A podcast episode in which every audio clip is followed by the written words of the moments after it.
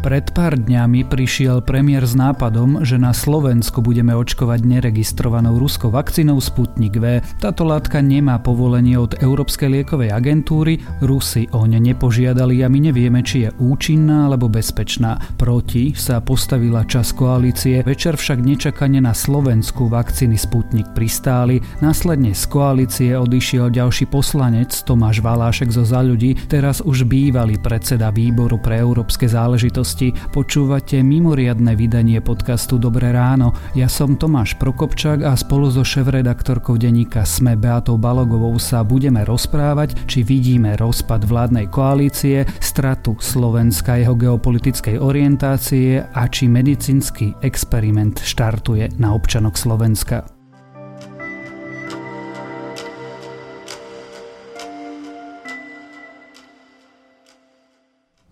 Za nami vidíte uh, naše lietadlo, v ktorom je prvá dávka vakcíny Sputnik V. Prvá dávka z 2000, uh, pardon, z 2 miliónov vakcín, ktoré sme vyrokovali s Ruskou federáciou.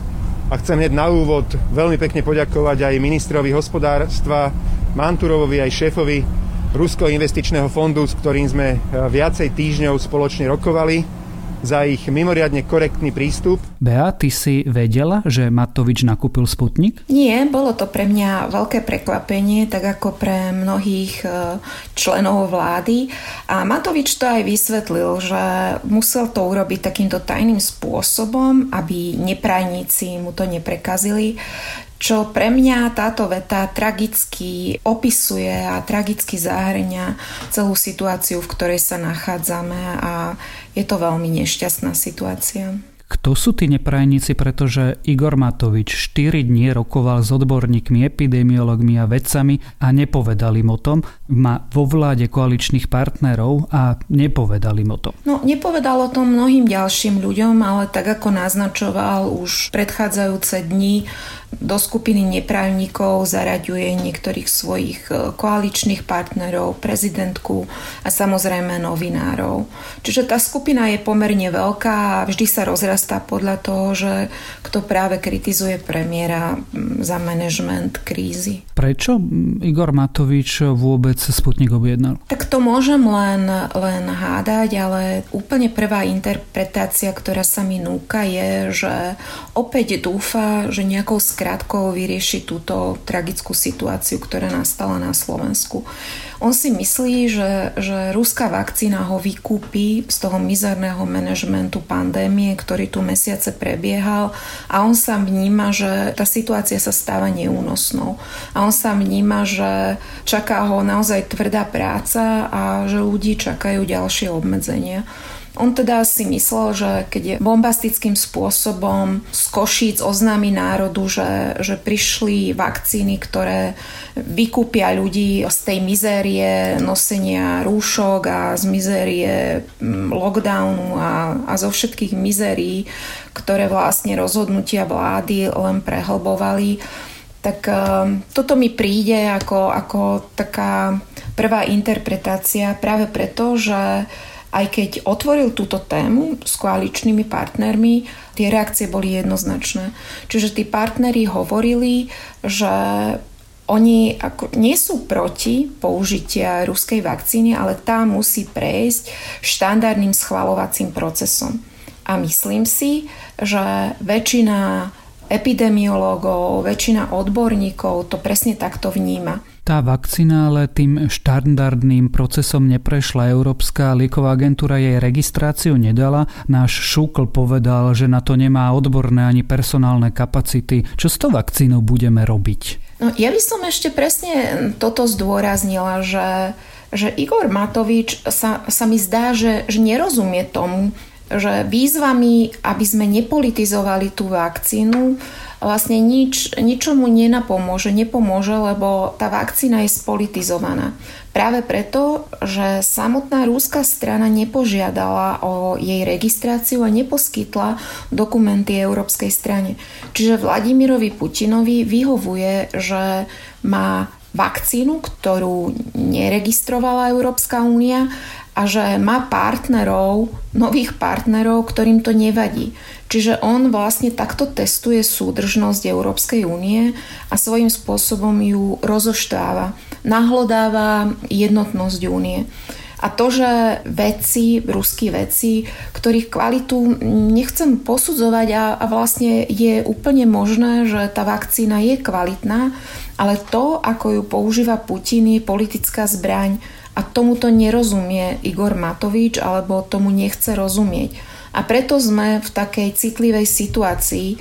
Čiže táto situácia nie je len o tom, že ideme pichnúť ľuďom vakcínu, ktorá neprešla kontrolou Európskej agentúry.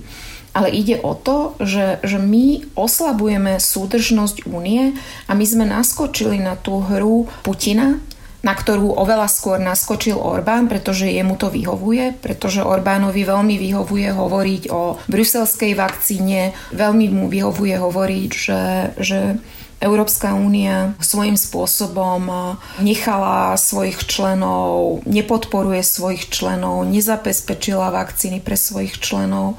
Čiže toto je jadro toho problému, že Igor Matovič nechápe, že v akej komplikovanej geopolitickej situácii on sa snaží svoju reputáciu zachrániť e, takýmto tajným nákupom. Skôr, než sa vyberieme za geopolitikov alebo politikov ako takou, ty by si sa to vakcínou nechala zaočkovať? Ako som hovorila, ja, ja vlastne Nemám nejaké, že úplne vážne pochybnosti, že teraz neviem, tá látka môže spôsobiť ľuďom závažné ochorenia, veď e, mám nejakú elementárnu dôveru vo vedecký časopis, ktorý potvrdil, že tá vakcína je účinná, ale mne veľmi vadí to, že nechcem byť rukojemníkom Vladimíra Putina a nechcem byť rukojemníkom ani Igora Matoviča.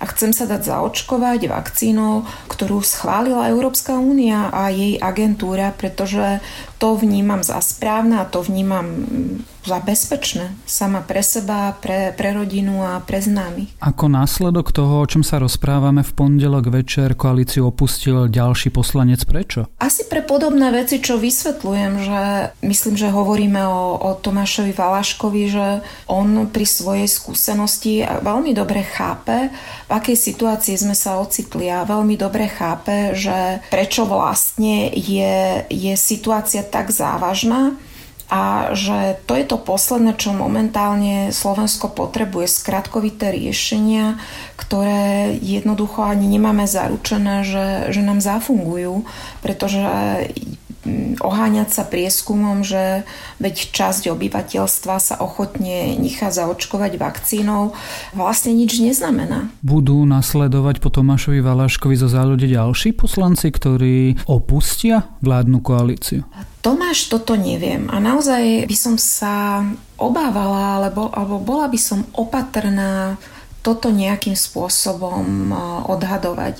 Myslím si, že, že aj tí ľudia sú tiež rukojemníkmi tej situácie, lebo mnohí si uvedomujú, že aká je to vážna situácia. Uvedomujú si, že vládna kríza vo situácii, keď denne zomiera vyše 100 ľudí a že naozaj sme stále svetoví lídry v úmrtnosti, že či si toto my môžeme dovoliť. A myslím, že preto, preto je tá situácia ešte závažnejšia, že, že aj Igor Matovič si to musí uvedomovať a, a práve preto mm, nepredpokladá, že, že tí partneri povedia, že dobre, Igor, končíme, že toto, ako toto nevieme prehltnúť. A preto je tá situácia naozaj nepríjemná, až hnusná, že politicky hnusná, lebo on týmto tajným nákupom dotlačil mnohých do kuta. Práve preto sa pýtam, či tu vidíme zárodok nejakej koaličnej krízy alebo naštrbenia až rozpadu vládnej koalície. Preto hovorím, že myslím si, že tí ľudia a ministri budú sa snažiť naozaj do poslednej chvíle držať tú vládu pri moci, pretože si uvedomujú tú zodpovednosť. Si uvedomujú, že, že naozaj akože nič horšie sa nám momentálne nemôže stať, než, než ďalšia koaličná kríza, ktorá bude úmorne prebiehať cez tlačové konferencie a už nemáme zbytok síl, politických síl e, nejak akože prežívať ďalšiu krízu a, a čo ďalej, ako padne vláda a čo ďalej v tejto situácii. Čiže, čiže preto si myslím, že mnohí budú veľmi zvažovať, či budú vyvolávať koaličnú krízu. Je možné, že, že ďalší poslanci, proste pre ktorých toto bude nestráviteľné, tak e, vystúpia z vládnej koalície. Viem si to predstaviť, ale, ale veľmi si uvedomujem, v akej závažnej situácii sa nachádzame práve v časoch, keď hlas rastie, Robert Fico proste žmúrka hlasu a hlas e, proste roztvára svoju náruč Robertovi Ficovi. Čiže je to veľmi vážna situácia my sami novinári ako cítime pomerne veľkú zodpovednosť a nie je pravda, čo Igor Matovič hovorí, že, že kopeme hlava, nehlava. Naozaj pri každom komentári veľmi zvažujeme, že aký druh kritiky a, a do akej miery naozaj pripomínať každú chybu lebo, lebo si to uvedomujeme, ale v konečnom dôsledku sa to deje a v konečnom dôsledku každý týždeň sa rodia situácie, pri ktorých nedokážeme mlčať. Skúsim teda ešte poslednú otázku. Sama hovoríš o skratkovitých riešeniach, o nejakom odkláňaní pozornosti. Čo vlastne toto všetko, takéto konanie, takéto riešenia, takéto úkony, takéto objednávanie takáto nekomunikácia nielen voči krajine, ale povedzme aj ku koaličným partnerom alebo odbornej verejnosti nakoniec robí s touto krajinou? Prehlbuje to nedôveru. A to je tragické, pretože vidíme následky toho, keď ľudia nedostatočne dôverujú rozhodnutiam vlády, keď nedostatočne dôverujú autoritám, pretože Premiér nahlodáva tieto autority vždy, keď sa mu to hodí a budeme v následujúcich dňoch čeliť e, vlastne záplave otázok. My naozaj nevieme, že či ľudia, ktorí sa zaočkujú sputnikom, budú mať e, európsky očkovací preukaz. Ako sa bude prihlasovať na očkovanie touto vakcínou? Čo ak odmietnem túto vakcínu? Budem mať ďalšiu šancu sa dať zaočkovať? V Maďarsku napríklad Orbán povedal, že ten, kto odmietne Sputnik alebo čínsku vakcínu, môže sa postaviť na koniec radu. Čiže bude to podobné u nás.